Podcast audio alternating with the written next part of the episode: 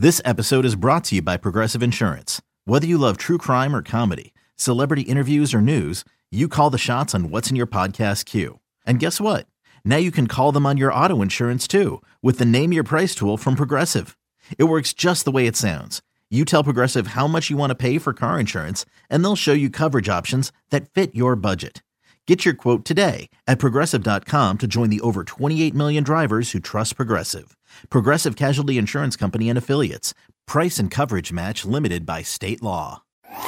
It's a Stinkin' Truth podcast. Quick hit. Just having Ben Roethlisberger is worth a couple of games anyhow, maybe three games anyhow. I mean, he is. Yeah, I don't know that Ben gets the credit that Ben deserves because you know Ben is sometimes you know worried about I don't know you know getting credit for playing hurt or what. Yeah, like he has a little bit of that. Like, let me put on a size 18 shoe and show you that my ankle is sore. You know. Like he, I always think about him having one clown boot on. It looked like, a clown shoe. Right. like, It really looked like a Flop. clown shoe. click, flop, click, flop, click. Look at how bad my ankle is. I had to put on a size 22, you know?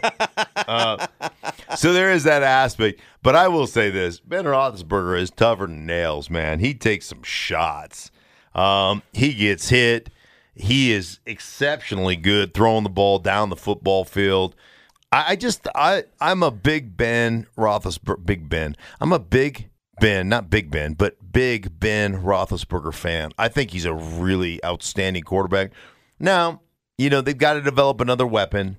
They've got to have, you know, from a receiving standpoint, they've got to have, you know, guys guys step up and play better. You know, they've lost Antonio Brown, who's a big threat, obviously, him in in his trials of a, the last year and a half. But I, I do think that the Steelers are a much better team and, and a playoff contender with Roethlisberger there.